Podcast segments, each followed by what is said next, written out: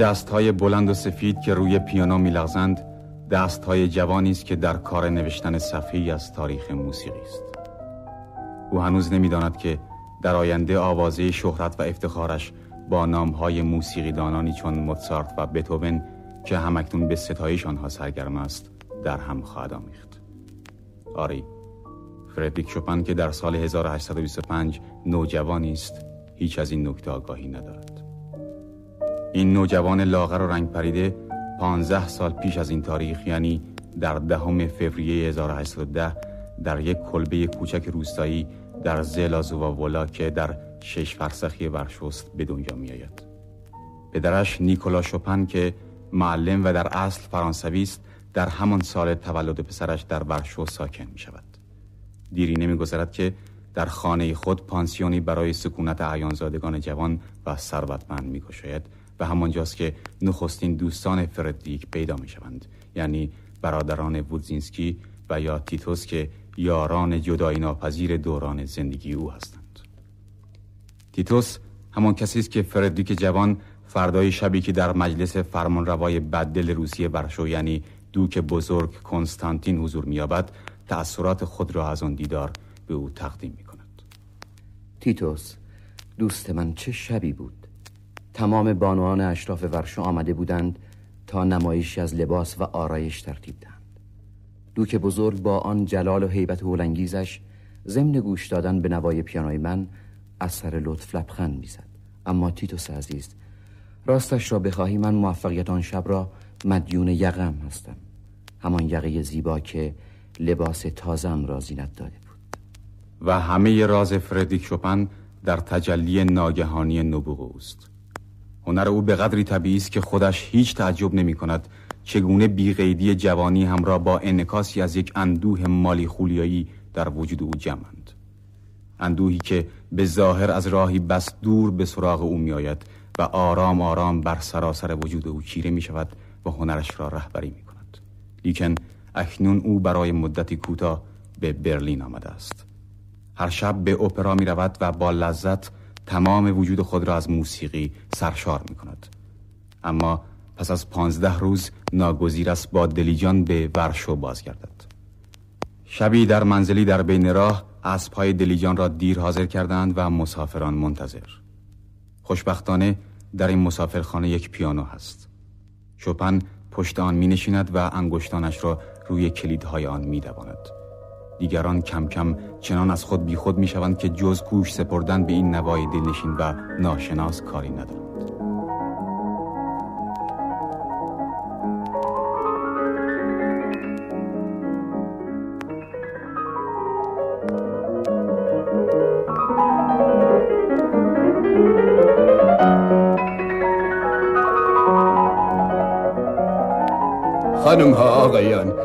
اسبا حاضرن. بفرمایید سوار شوید. ساکت آقا ساکت. به جهنم که اسبا حاضرن. بزنید آقا. باز هم بزنید. هرچه دلتان می‌خواهد بزنید. موسیقی شما یاد سفر از خاطر ما برد.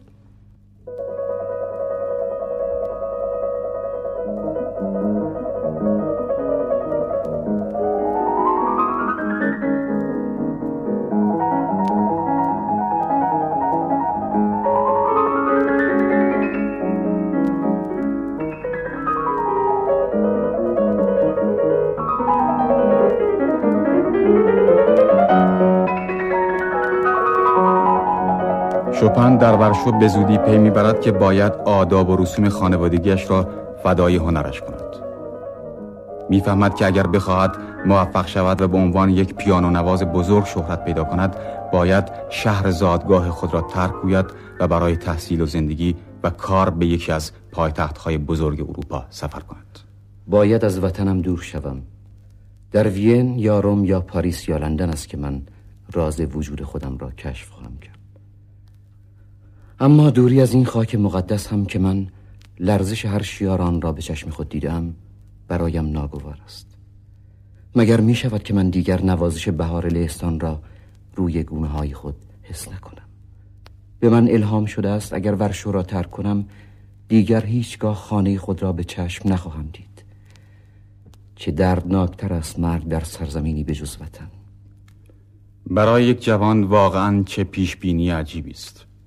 وقتی آدمی 20 ساله در شهر زادگاه خود دو کنسرت داده است که هر دو با پیروزی درخشانی مواجه بودند معمولا هرگز به فکر مرگ نمیافتد.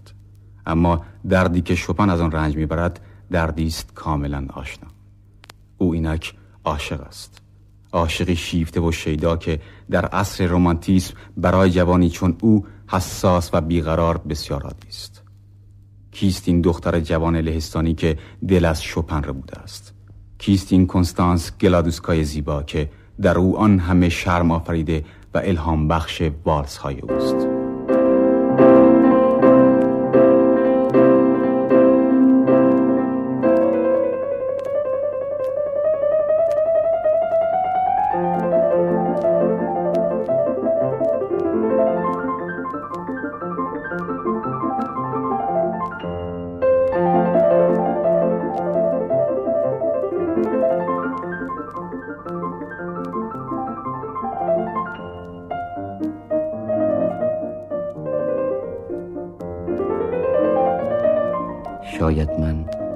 از بخت بد کمال مطلوب خود را یافته باشم. اکنون شش ماه است که هر شب خوابش را می‌بینم و هنوز یک کلمه با او حرف نزدم. بالاخره شپن با کنستانس کلادسکا حرف می‌زند. آقای شپن امروز صبح آداژیوی کنسرتوی شما به دست من رسید. همینطور نوت والس و آهنگ های لهستانی که برای من نوشتید. ناقابل است مادمازل بسیار ناقابل است. اینطور نیست آقای شپن. بسیار قابل است. بسیار بسیار. من فقط یک خواننده جوان هستم. و صدای من مادمازل کنستان صدای شما چه اهمیتی دارد چطور؟ مگر این صدای من نیست که شما را مجذوب من کرده است؟ شما موسیقیدان هستید و من خواننده. و بنابراین یک علاقه مشترک بله می‌دانم. برای یک خواننده صدا اهمیت دارد. ولی وقتی شما می‌خوانید من فقط صدای چشمهای شما را میشنوم. آوازی را که باید با موسیقی من همراهی کند با چشم هم می‌توان خواند. نه مسلما شما نمی‌توانید این را بفهمید. با وجود این چشمان زیبای کنستانس هم شپن را از تصمیمهای خود باز نمیدارند. از کلیسا بیرون می آمدم کنستانس را دیدم. هماندم سر به کوچه و خیابان گذاشتم و ربع ساعت طول کشید تا به خود آمدم. اما از روز شنبه هشتم هر چه باد باد بار سفر خواهم بست. موسیقی خود و روبان سر او را همچون گرانبهاترین دارایی هایم با خود خواهم برد. فردریک شپن در آن سپید دم اول نوامبر سال 1830 رفتار غرورآمیزی ندارد.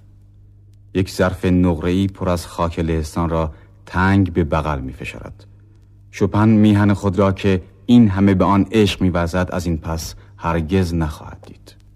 لهستان علیه اشغالگران خود قیام کرده است. رویای صحنه از کشدار و سوکواری از پیش چشم شپن میگذرد.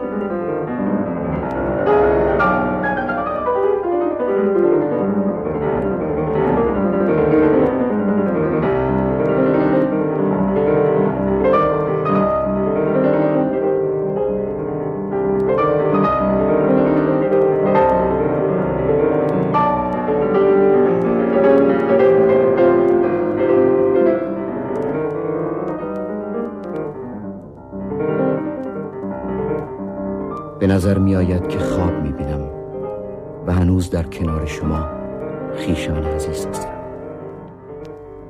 زیستن یا مردن امروز دیگر برای من یکسان است. چرا آواره شدم؟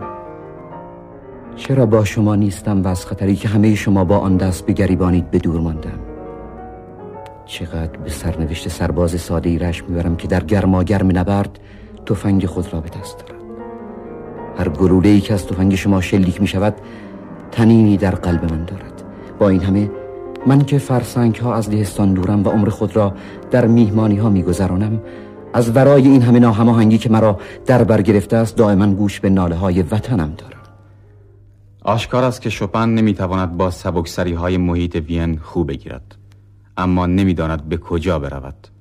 سرانجام لندن را انتخاب می کند اما در لحظه حرکت بر حسب اتفاق معموران را وادار می کند تا روی گذرنامهش بنویسند عبور از پاریس. تیتوس عزیزم در اینجا هر فردی از ساکنان شهر هنوز در نگاه و در قلب خود تصویرها و صداهایی از انقلاب کبیر فرانسه دارد. پاریس مجموعی است از همه آن چیزهایی که تو می‌خواهی باشد. من از راه گوش دوستان و آشنایان زیادی دارم و اما هیچ کس بله هیچ کس نیست که مرا درک کند. تنها موسیقی است که گاهی یار با وفا و گاه جباری بیرحم و دلازار است.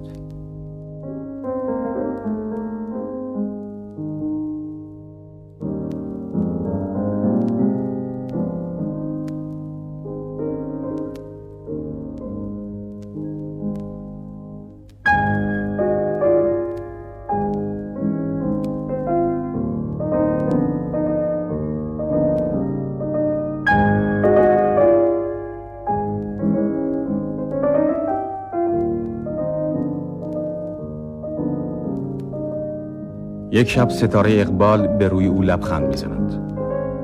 هموطنی او را به خانه بارون روچیلد دعوت می کند در آنجا همه کسانی که در پاریس موجب شهرت یا مایه بدنامی اشخاص می شوند حضور دارند. شپن همچون ضربه سائق فرود می آید زنها او را بسیار هیجان انگیز می آبند. این یک فرشته است و شهری به زیبایی یک زن زیبایی افسرده دارد. حس می کنم همه ما پیانو زدن را خواهیم آموخت. آه که ما چقدر لهستان را دوست خواهیم داشت. فرانس لیست که از صمیمیترین دوستان او شده است روزی به او می‌گوید فردریک موسیقی تو همچون گلهای سرخ زمستانی است. اغلب اوقات که تو به نواختن مشغولی نگاهت می‌کنم. نگاه تو گریزان است.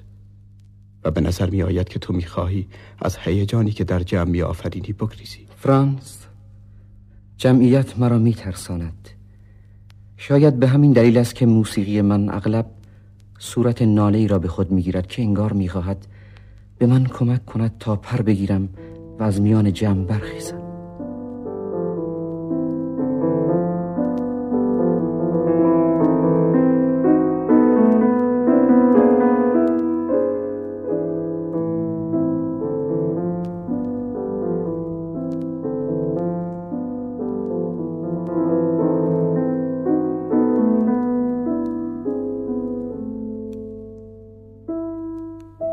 رام کردن شپن. این بزرگترین و شایعترین هوس مردم خوشگذران پاریس است. از میان تمام کسانی که مشتاقانه در این راه میکوشند ظاهرا تنها یک نفر است که گاهی به موفقیت نزدیک می شود و آن زنی است به نام دلفین پتوکا که مانند خود شپن لهستانی است و زیبایی بیمانندی دارد. فردریک هیچ متوجه هستی که من چه وقت در اینجا هستم و چه وقت نیستم؟ دلفین حق با توست. من اصلا در خور بخشایش نیستم. برای اینکه جادوی زیبایی پیش چشمهای من است و من کوردل زانو نمی‌زنم تا خدا را به پاس آن همه لطف و عنایت سپاس بگذارم. نمی‌خواهی بکوشی که تو هم مثل هر مرد دیگری خوشبخت باشی؟ دلفین کاش می‌دانستی چقدر دلم می‌خواست آدم دیگری بودم. اما خالی کردن مغزم از یک عالم فکر که در آن است. مشکلی است از این. واقعا شما در آنچه می‌گویید صادقید؟ گمان می‌کنم شما چنان در پی نگهداری مالی خولیای خود هستید که انگار از ثروتی نگهبانی می‌کنید. از کجا معلوم است که تنها ثروت من همین مالی خولیا نباشد؟ این را هم بگویم که من به شما بسیار مدیونم چون آخرین مازورکاهای من از لبخند شما به وجود آمده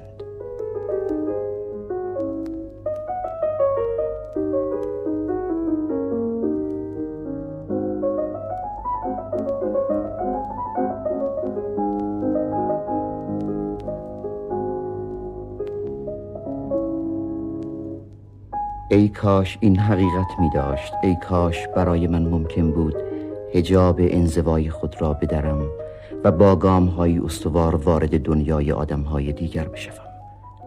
گذشته از هر چیز شاید این معجزه تنها در نیروی زیبایی یک زن نهفته باشد. شپن ابتدا تصور می کند این زیبایی را در چهره ماری خواهد یافت. ماری خواهر ووزینسکی است که در ورشو از همبازی های دوران کودکیش بودند. در سال 1834 به هنگام سفر به درستن است که شپن بار دیگر ماری را می‌بیند. هنگامی که لهستان را ترک کرده بود ماری بچه بود. اما اینک زنی کامل شده است.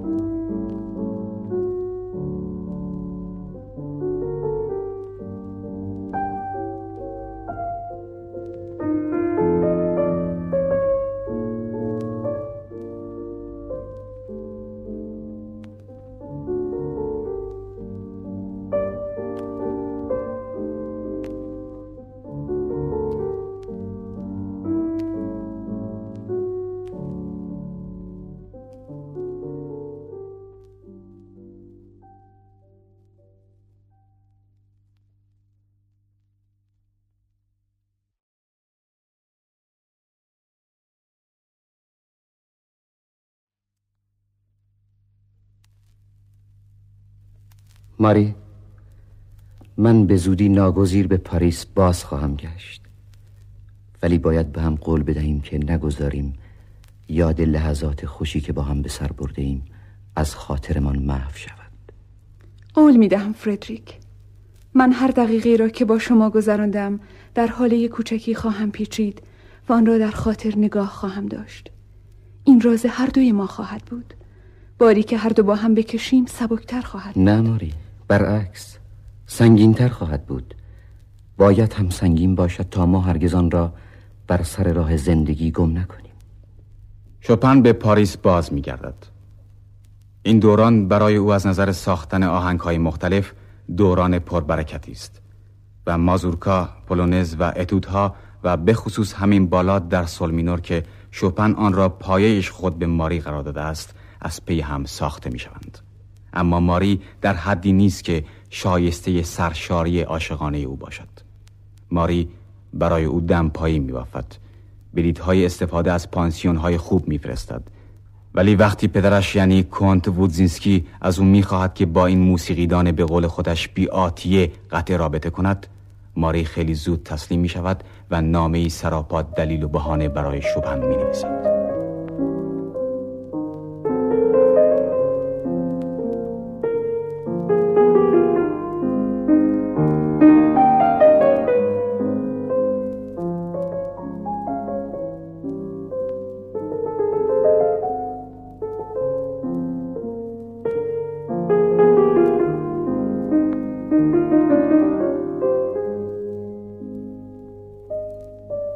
چیزی ندارم به شما بگویم جز اینکه یخها دارند آب می‌شوند. خبر بزرگی است نه؟ این زندگی آرام و راحت که ما در اینجا میگذرانیم چیزی است مناسب حال و برای همین است که من آن را دوست میدارم. خدا حافظ. خاطراتمان را در دل نگاه دار.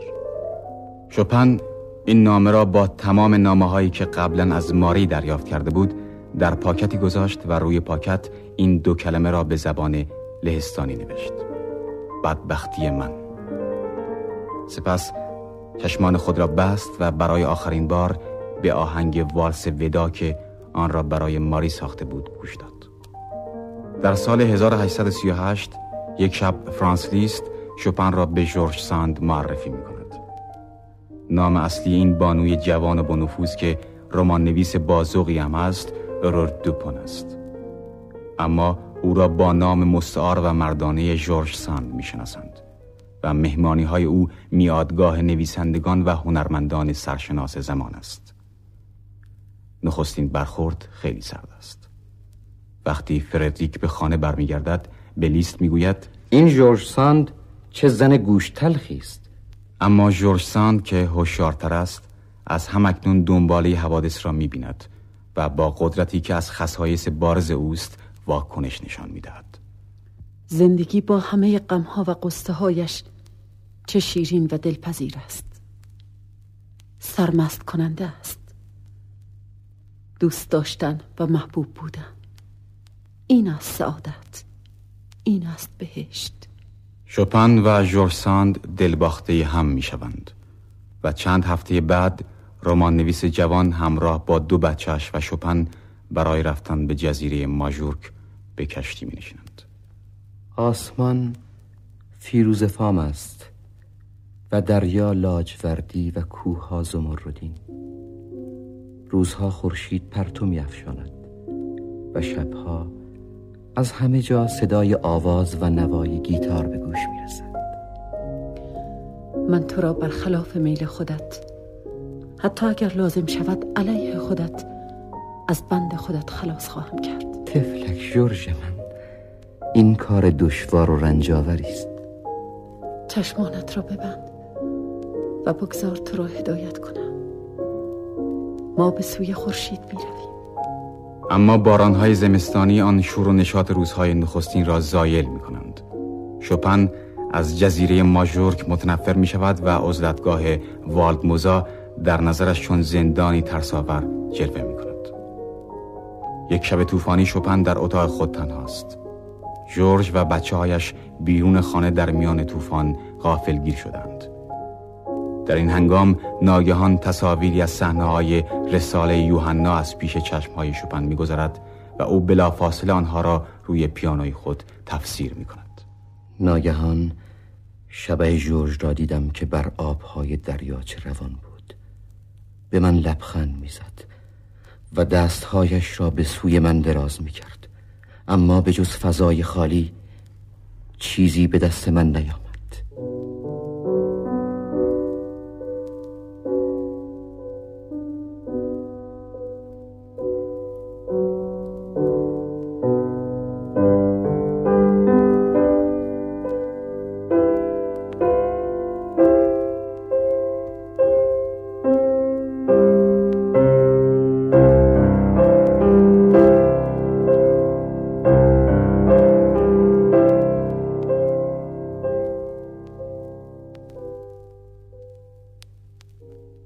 این رویا پرلود ششم را که از آهنگهای بسیار جالب شپن است به او الهام می بخشد.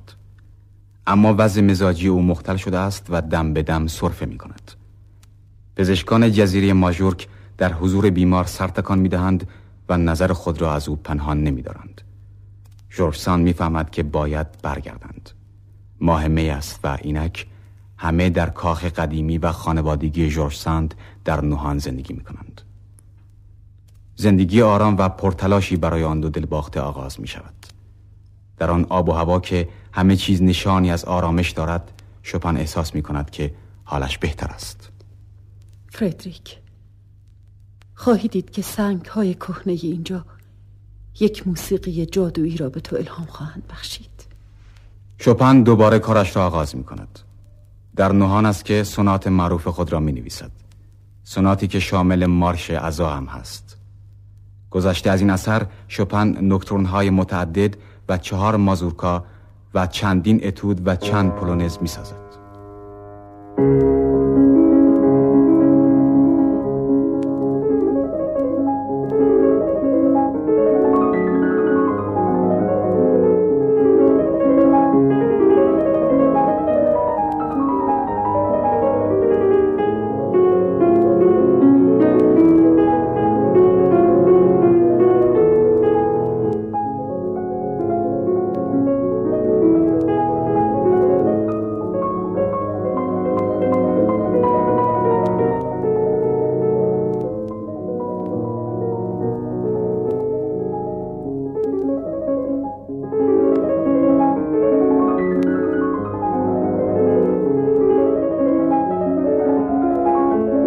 نبوغ شپن بیمانند است. تنها با یک ساز با بی نهایت زبان سخن می‌گوید. هرچند وحشت دارد که مردم نفهمند. اما هیجانهای فوقالعاده بی آنکه خود بداند او را به سرزمین هایی می‌برند که تنها خود با آنها آشناست. پاییز در پاریس منزل می‌گیرند. ابتدا در کوچه پیگال و سپس در چهارراه آلان شپن روزها در اتاقش را به روی خود میبندد. گریه می کند راه می رود قلمهای خود را می شکند و نوتی را صد بار تکرار می کند یا تغییر می دهد گاه شش هفته وقت روی صفحه صرف می کند تا بتواند آن را به همان صورت که در الهام نخستین نوشته بود باز بنویسد. شب هنگام وقتی کار به پایان می رسد قرار می گذاریم که چند ساعتی استراحت کنیم. اتاق ما به آینه شبیه است که همه فکرهای خلاق می توانند بیایند و در آن ارزش خود را منعکس کنند.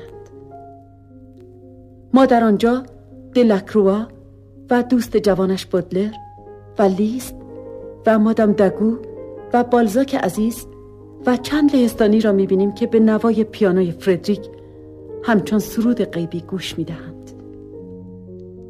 همه نظرات خود را در مقابل نظرات شپن عرضه می کنند بحث می کنند مجادله می کنند و سرانجام شپن از پشت پیانوی خود برمیخیزد تا عقیده خود را به آنان تحمیل کند. دوستان عزیز مثل اینکه شما می‌خواهید هنر را به پسترین سطح خود تنزل بدهید. وقتی ابتزال بازاری جای هنر واقعی را بگیرد در واقع هنر پژمرده شده است. موزارت هرگز از اصول جاودانی هنر روگردان نشد و عقیده خاص خود را حفظ کرد. هنر خوشخدمت و چاپلوس نیست. هنر به طور ساده هنر است و همه تلاش شما برای تنزل دادن آن به سطحی که در دسترس همه قرار بگیرد بیهوده خواهد بود. این شبهای پر هیاهو و کار سنگینی که بردوش دارد بیش از پیش به سلامت شپن لطمه می‌زند. این رازی نیست که پنهان بماند. دیگر همه می‌دانند که شپن مبتلا به سل شده است. با این حال بیمار میکوشد که بیماری خود را باور نکند.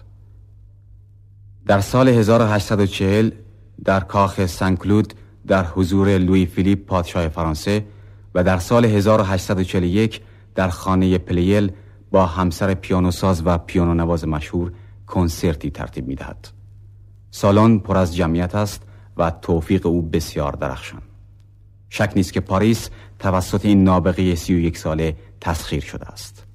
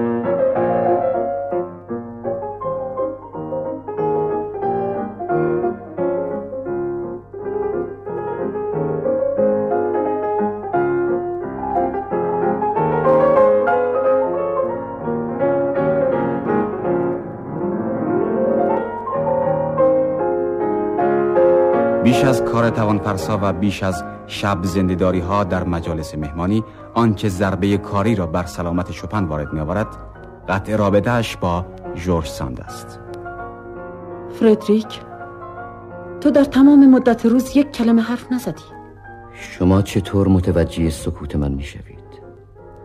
در حالی که سالن شما در تمام مدت روز پر از همهمه و جنجال این نوچه های سیاست باف و انقلابی های قلابی است که خودتان آنها را به اینجا میکشانید. فردریک دوستان تازه من ثروت بزرگی برای من به ارمغان آوردند اینکه چشم و گوش مرا برای مطالعه در سیر زمان باز کرده همینطور است. هر روز در سالن شما قدرت هایی از میان می‌روند و قدرت های تازهی متولد می‌شوند. خود شما هم دائم به این مینازید که در شاهزاده خانم ها و کنتس ها تحول فکری به وجود آورده اید تحول شما این است که آنها با ناز و ادا شروع به آموختن پیانو کردند. اما این کار آنها فقط برای این است که سعادت جلب توجه شما را پیدا کنند. سرانجام بحران شدت پیدا می کند. در سال 1847 یعنی تقریبا ده سال پس از نخستین دیدار جورج ساند و شوپن از هم جدا می شوند. جورج با همان قدرت روحی که برای او عادی است این حادثه را تحمل می کند. و حتی از این واقعه برای نوشتن یک اثر جدید الهام می گیرد. اما این جدایی برای سلامت فردریک یک ضربه کاری است.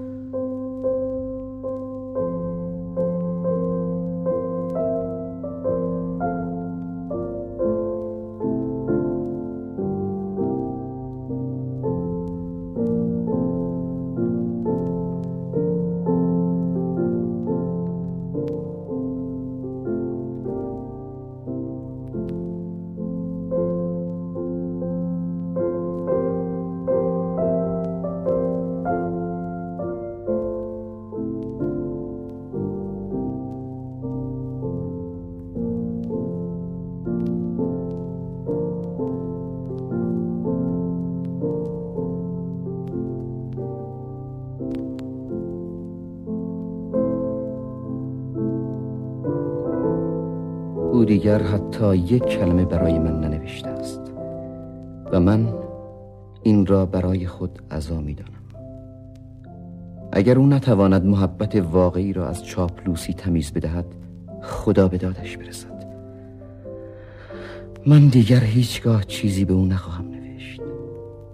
در این هنگام میپذیرد که گشتی در انگلستان بزند.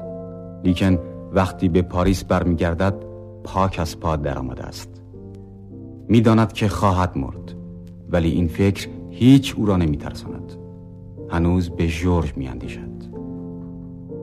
دنیا برای من بیرنگ می شود من می میرم پس هنر من کجا رفته است؟ قلبم چطور؟ کجا انداختمش؟ اما روح من آرام است. من تسلیمم. دوستان دوران خردسالیش همه به بالین او شتافتند. دلفین آن جادوگر سالهای جوانیش گریه را در گلوی خود خفه می کند شپن با مهر و محبت به روی او لبخند می زند و با آرامش عجیبی با او سخن می گوید دلفین به تو گفته بودم که دوست دارم پیش تو بمیرم. این لطف بسیار نادری است که خدا در حق کسی می کند این که او را از آخرین لحظات عمرش با خبر سازد. خدا این لطف را در حق من کرده است. بنابراین دلفین عزیز دلت به حال من نسوزد. فقط لطفی در حق من بکن. لطفی بزرگ. و آن اینکه یکی از آهنگ های لهستان محبوب ما را برای من بخوان. در لحظاتی که من در حال مرگم تو آواز بخوان. من این را از تو می‌خواهم. این آخرین آرزوی او بود. آن روز 17 اکتبر سال 1849 ساعت دو صبح